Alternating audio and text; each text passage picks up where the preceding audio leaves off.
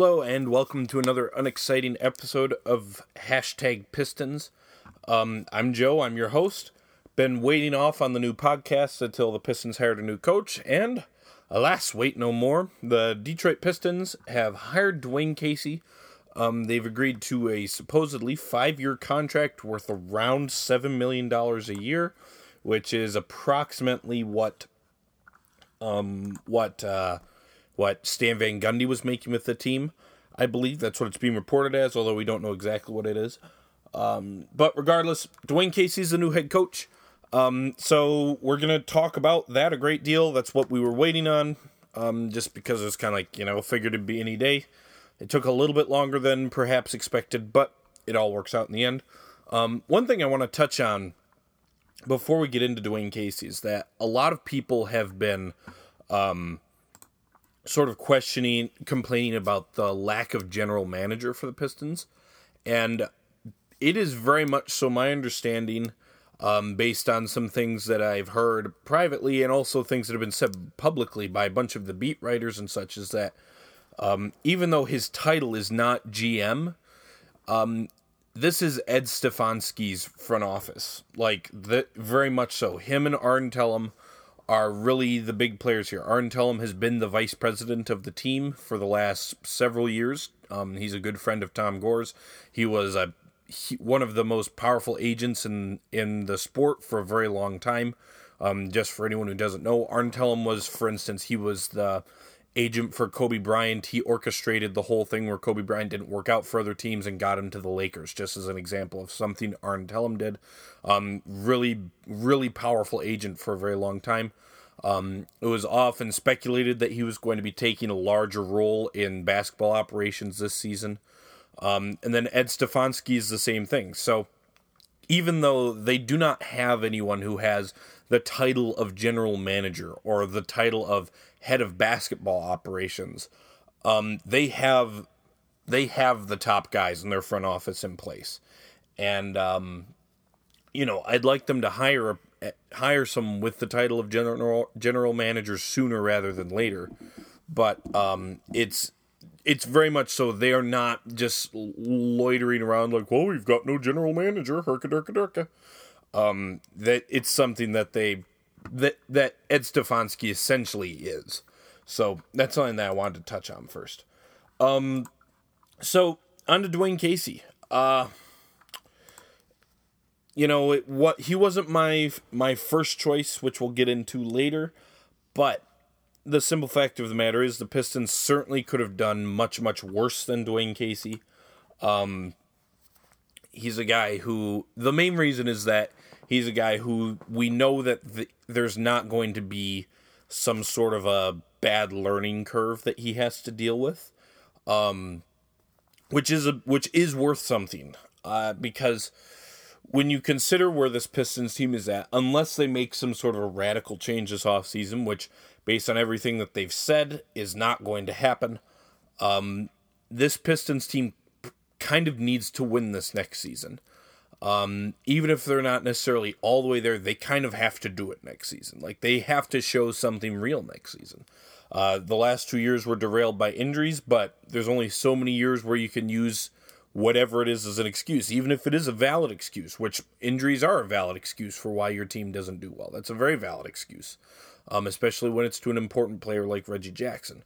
But there's only so many years you can use that. So they pretty much, they kind of have to win this next season.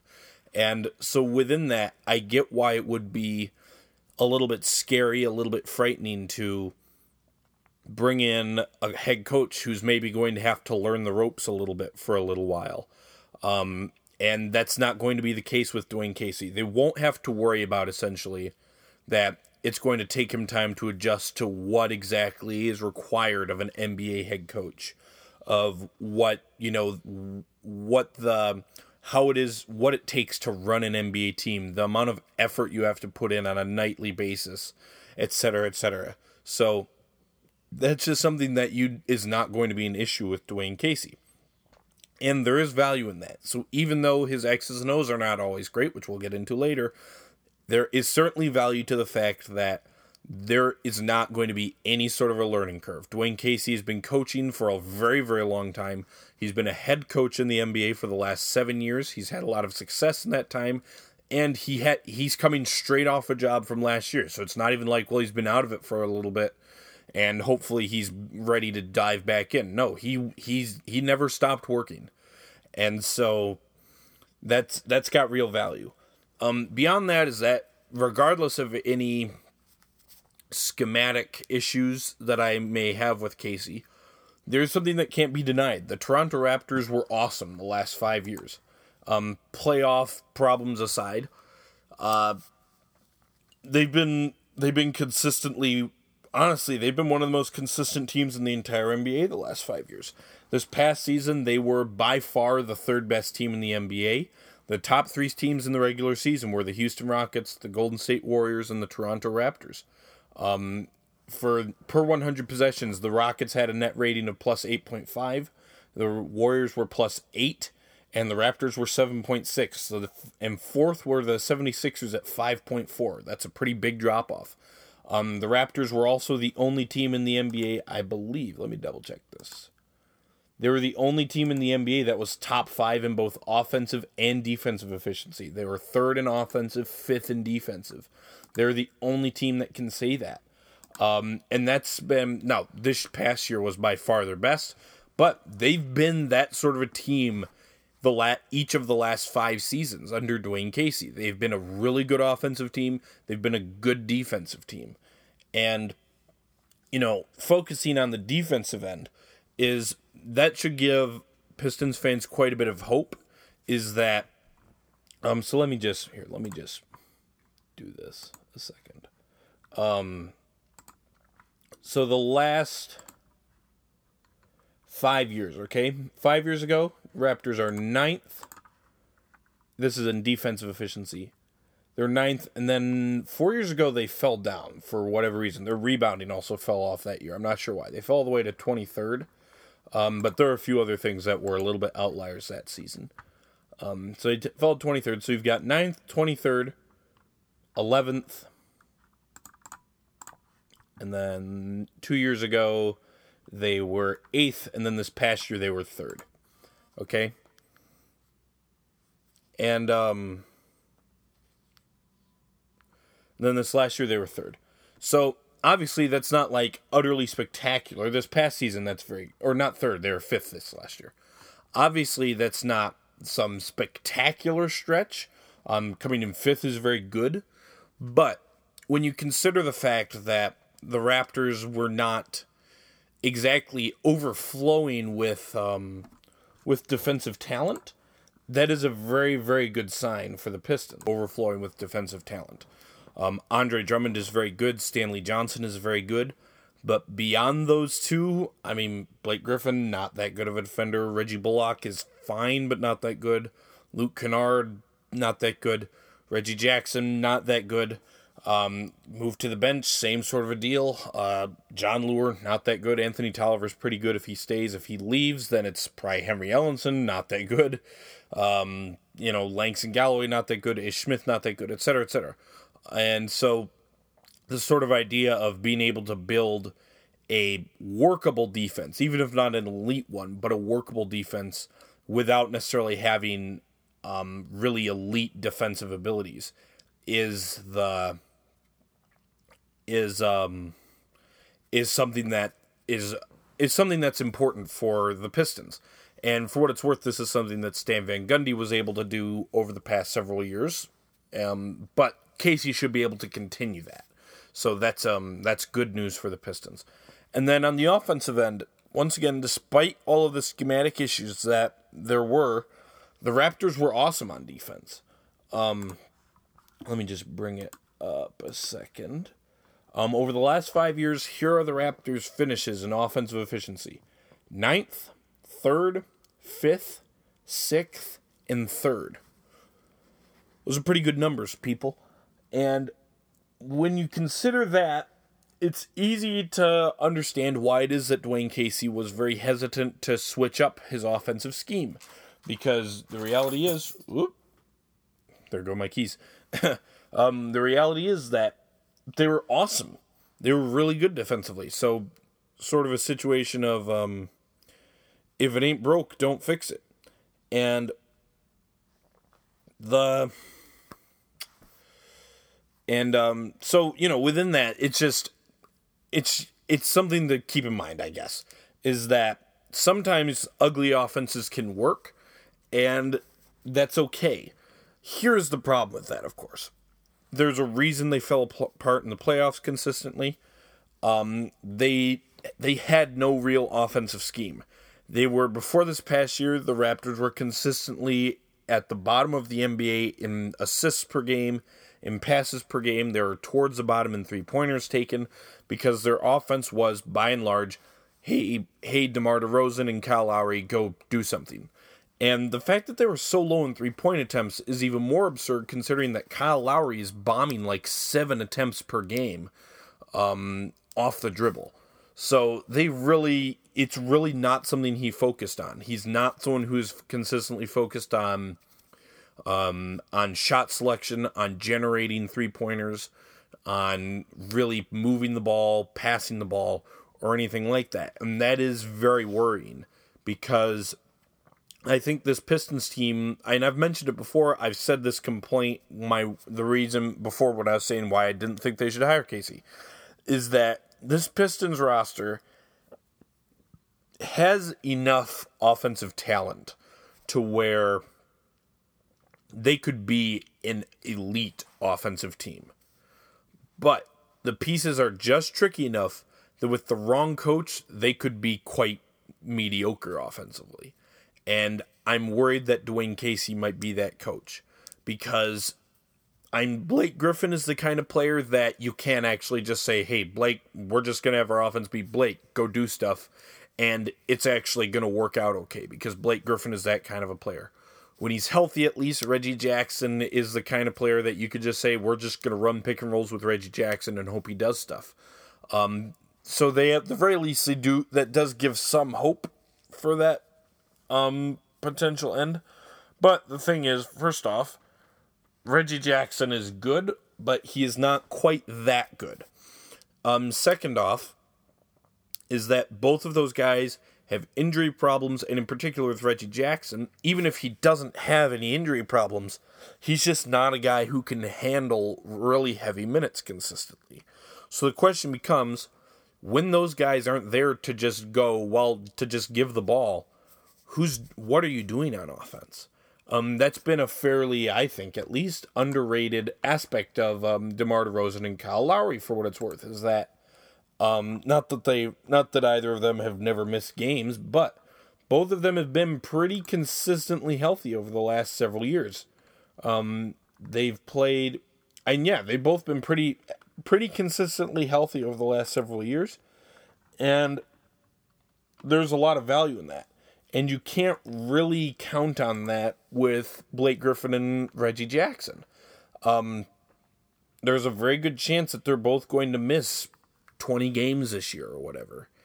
And um, it's just that scares me, man. There's there's really no other way to put it. That prospect scares me, and I'm worried that Casey's general sort of hands-off approach to offense is going to result in a lot of the Pistons players sort of reverting to their worst tendencies. Um, I'm worried that it may result in too many Andre Drummond post ups, too many Blake Griffin just playing isolation away from the hoop, um, too much Reggie Jackson hero ball, not enough plays run to get Reggie Bullock or Luke Kennard open threes, um, etc. I'm just too much locking Stanley Johnson out of the offense. Um, it's just these are all things that really worry me. Um, now, that is not to say that there is not some degree of hope in this regard. Uh, the Raptors really revamped their entire offense this past season, and uh, really, oh, I clicked on the wrong thing. They really revamped their entire offense this past season. Um, they passed the ball more. They had more assists. They shot a lot more threes. They had a much more egalitarian offense, etc. And while the way that it's typically been told is that Um, Dwane Casey was very, uh, he resisted this change quite a bit, but Masai Ujiri, the Raptors general manager, basically told him this is something that you have to do this year. Like, if you want to keep this job, you must revamp the offense. And then after receiving this demand, that Dwane Casey um, basically put the job of revamping the offense in the hands of assistant coach and now head coach of the Toronto Raptors, Nick Nurse. And that Nick Nurse was the architect for the offense changing.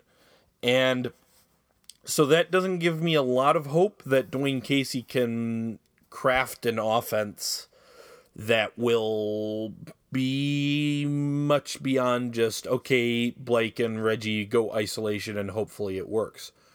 But hopefully the hope basically has to be one of two things, okay?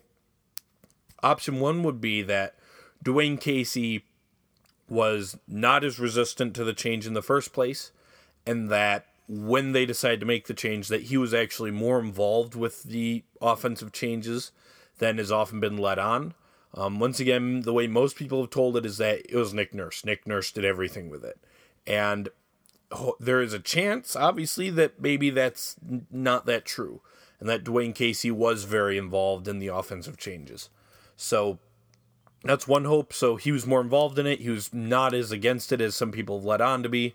So instead of it being, well, he was he was actually a he was actually you know from start to finish, he was a negative force for that def- for that offensive change. Um, it may well be that actually he was he was on board with it. He was helpful. He was useful. He had a big role in it.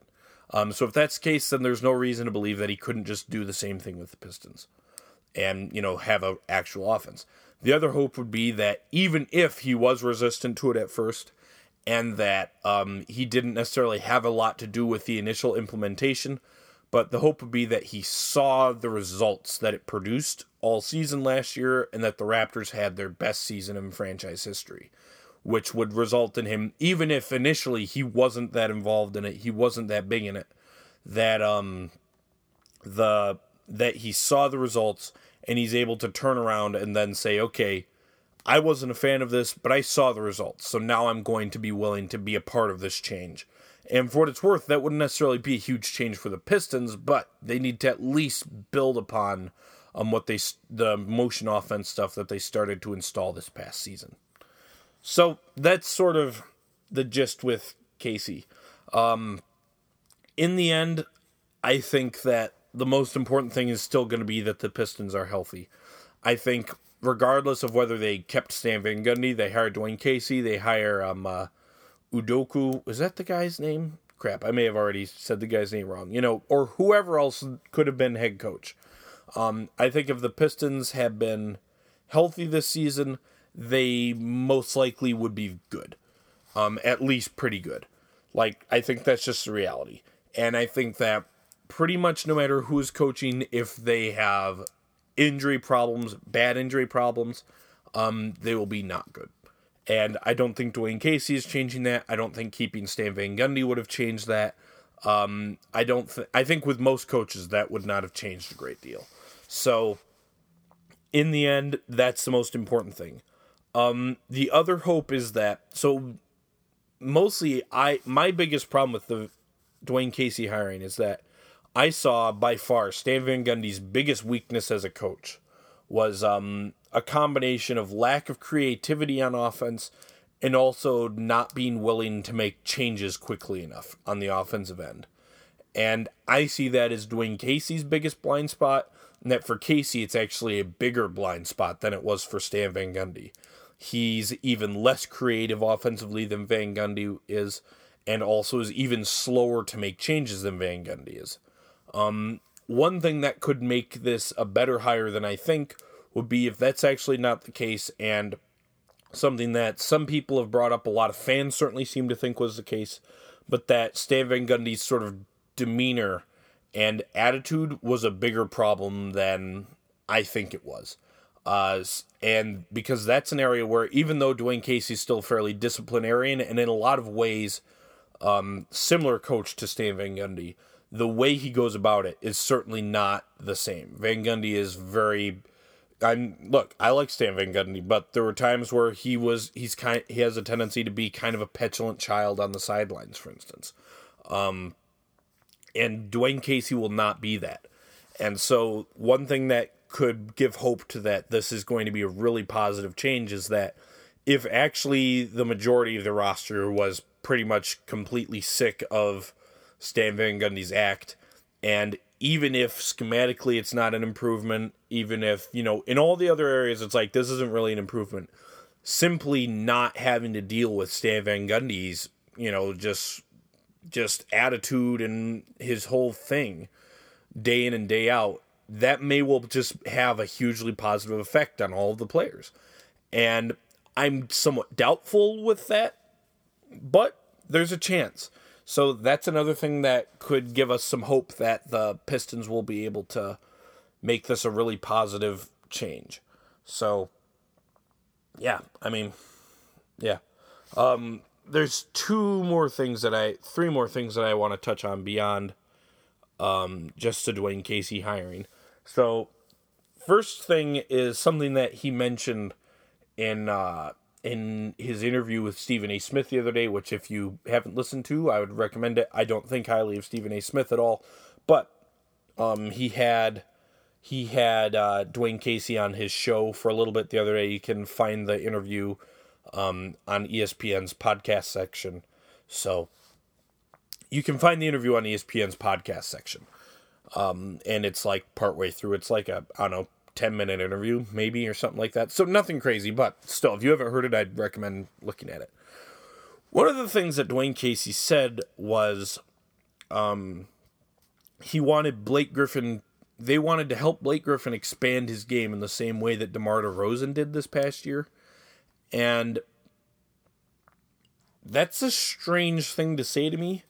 I mean, I get that there's a certain extent to which mean, Dwane Casey hasn't even started doing anything yet. He's just kind of saying stuff, right? But that's just that's just a strange thing to say to me because um, Blake Griffin is already a much more complete player than DeMar DeRozan is, and even if you're considering three point shooting, this past season, Blake Griffin shot 5.3 5.4 three pointers a game at 34.8%. Up. That's actually just with the Pistons. Let me bring up his whole. I think his total season is pretty similar to that. Let me bring it up. Yeah. So for the entire season, he shot 5.6 three pointers per game and shot 34.5%. All right. So actually, his total season, even with the Clippers, almost identical to what he ended up putting up with the Pistons.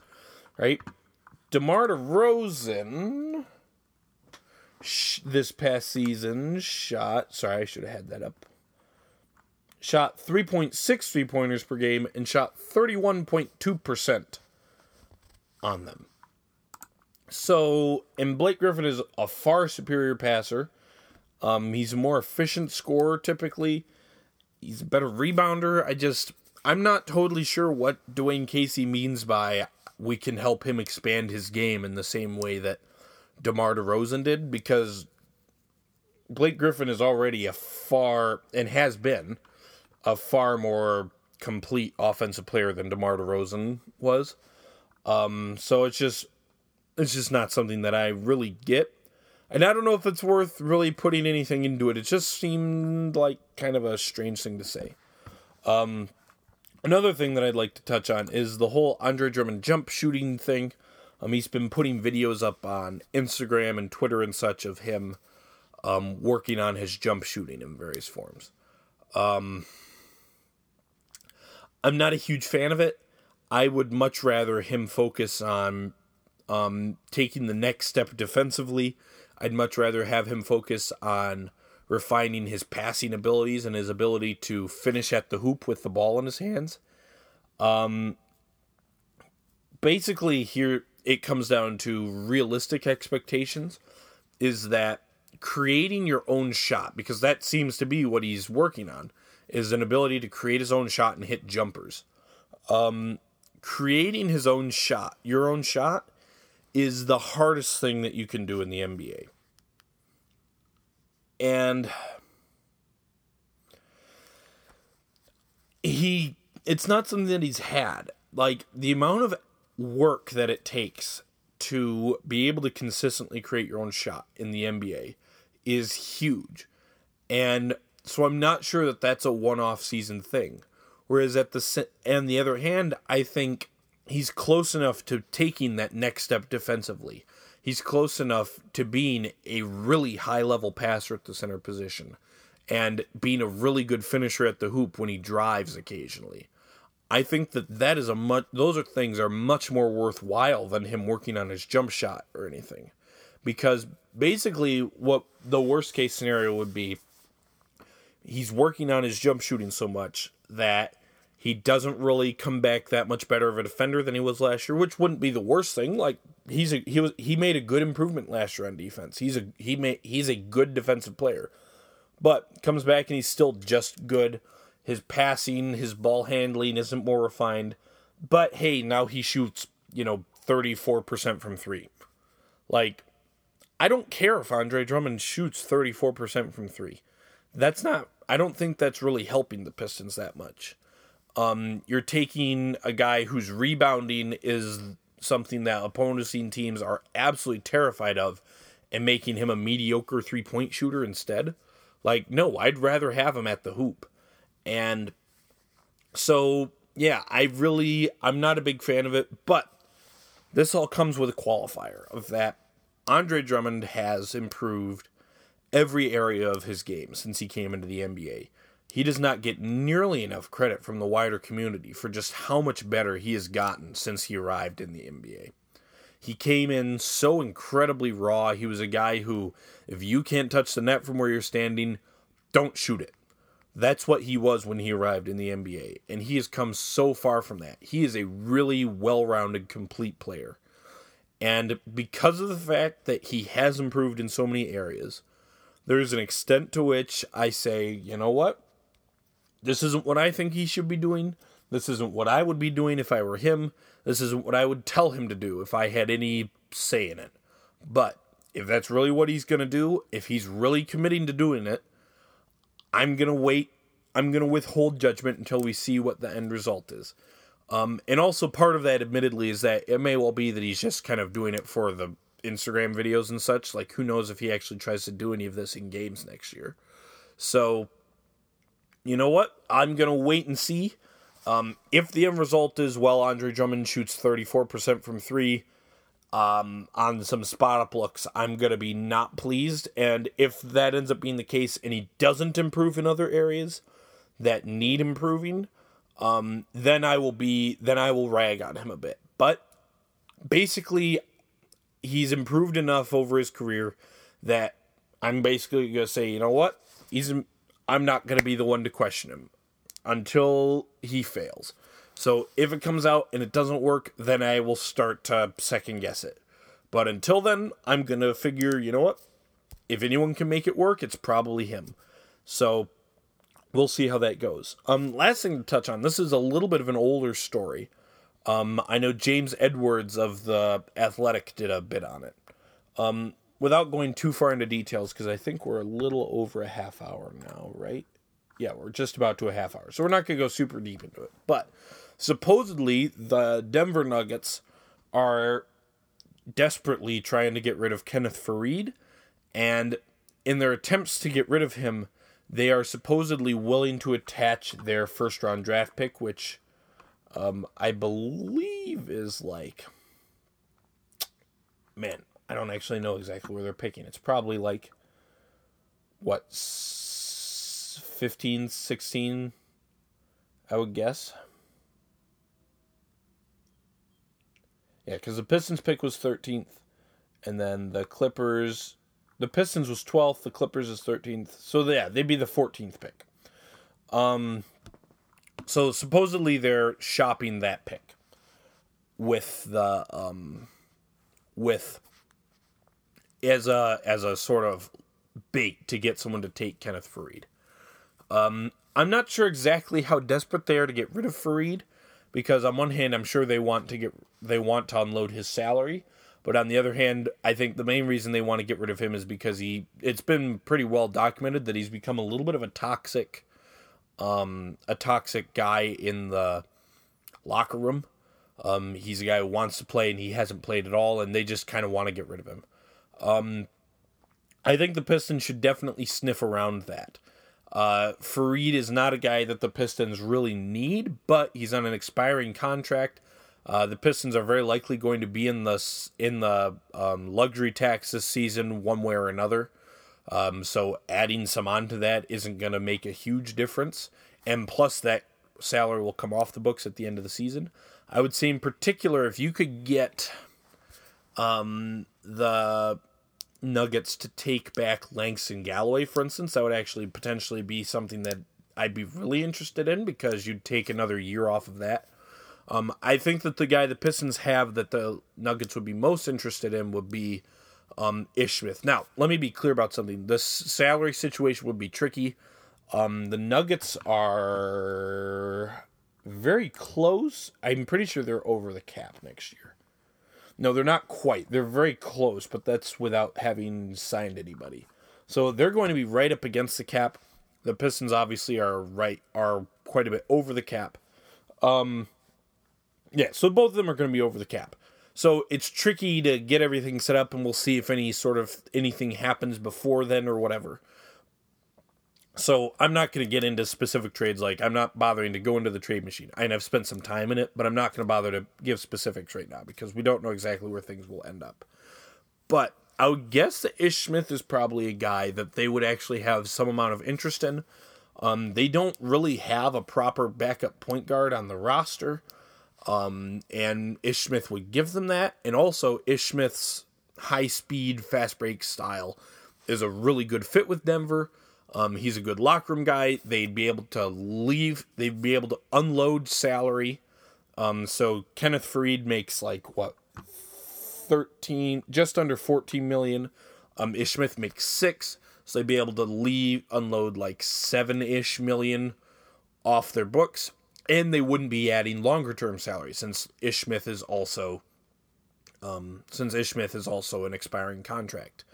Um, that's something that the Pistons should think about doing if that's if that's if the Denver is really interested in moving Kenneth Faried and attaching their first round pick. That's something the Pistons should really be interested in. Um, and I'm giving up Ish Smith would not be totally ideal. That would leave the Pistons as having their backup point guard be either Dwight Buycks, um, whoever they used on one of their two draft picks, or someone else from the bargain bin. But I wouldn't hate that. I mean, Dwight Buycks wasn't terrible last year. I could I could live with him being the full time backup. I think.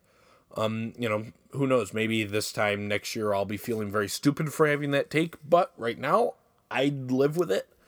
Um, and then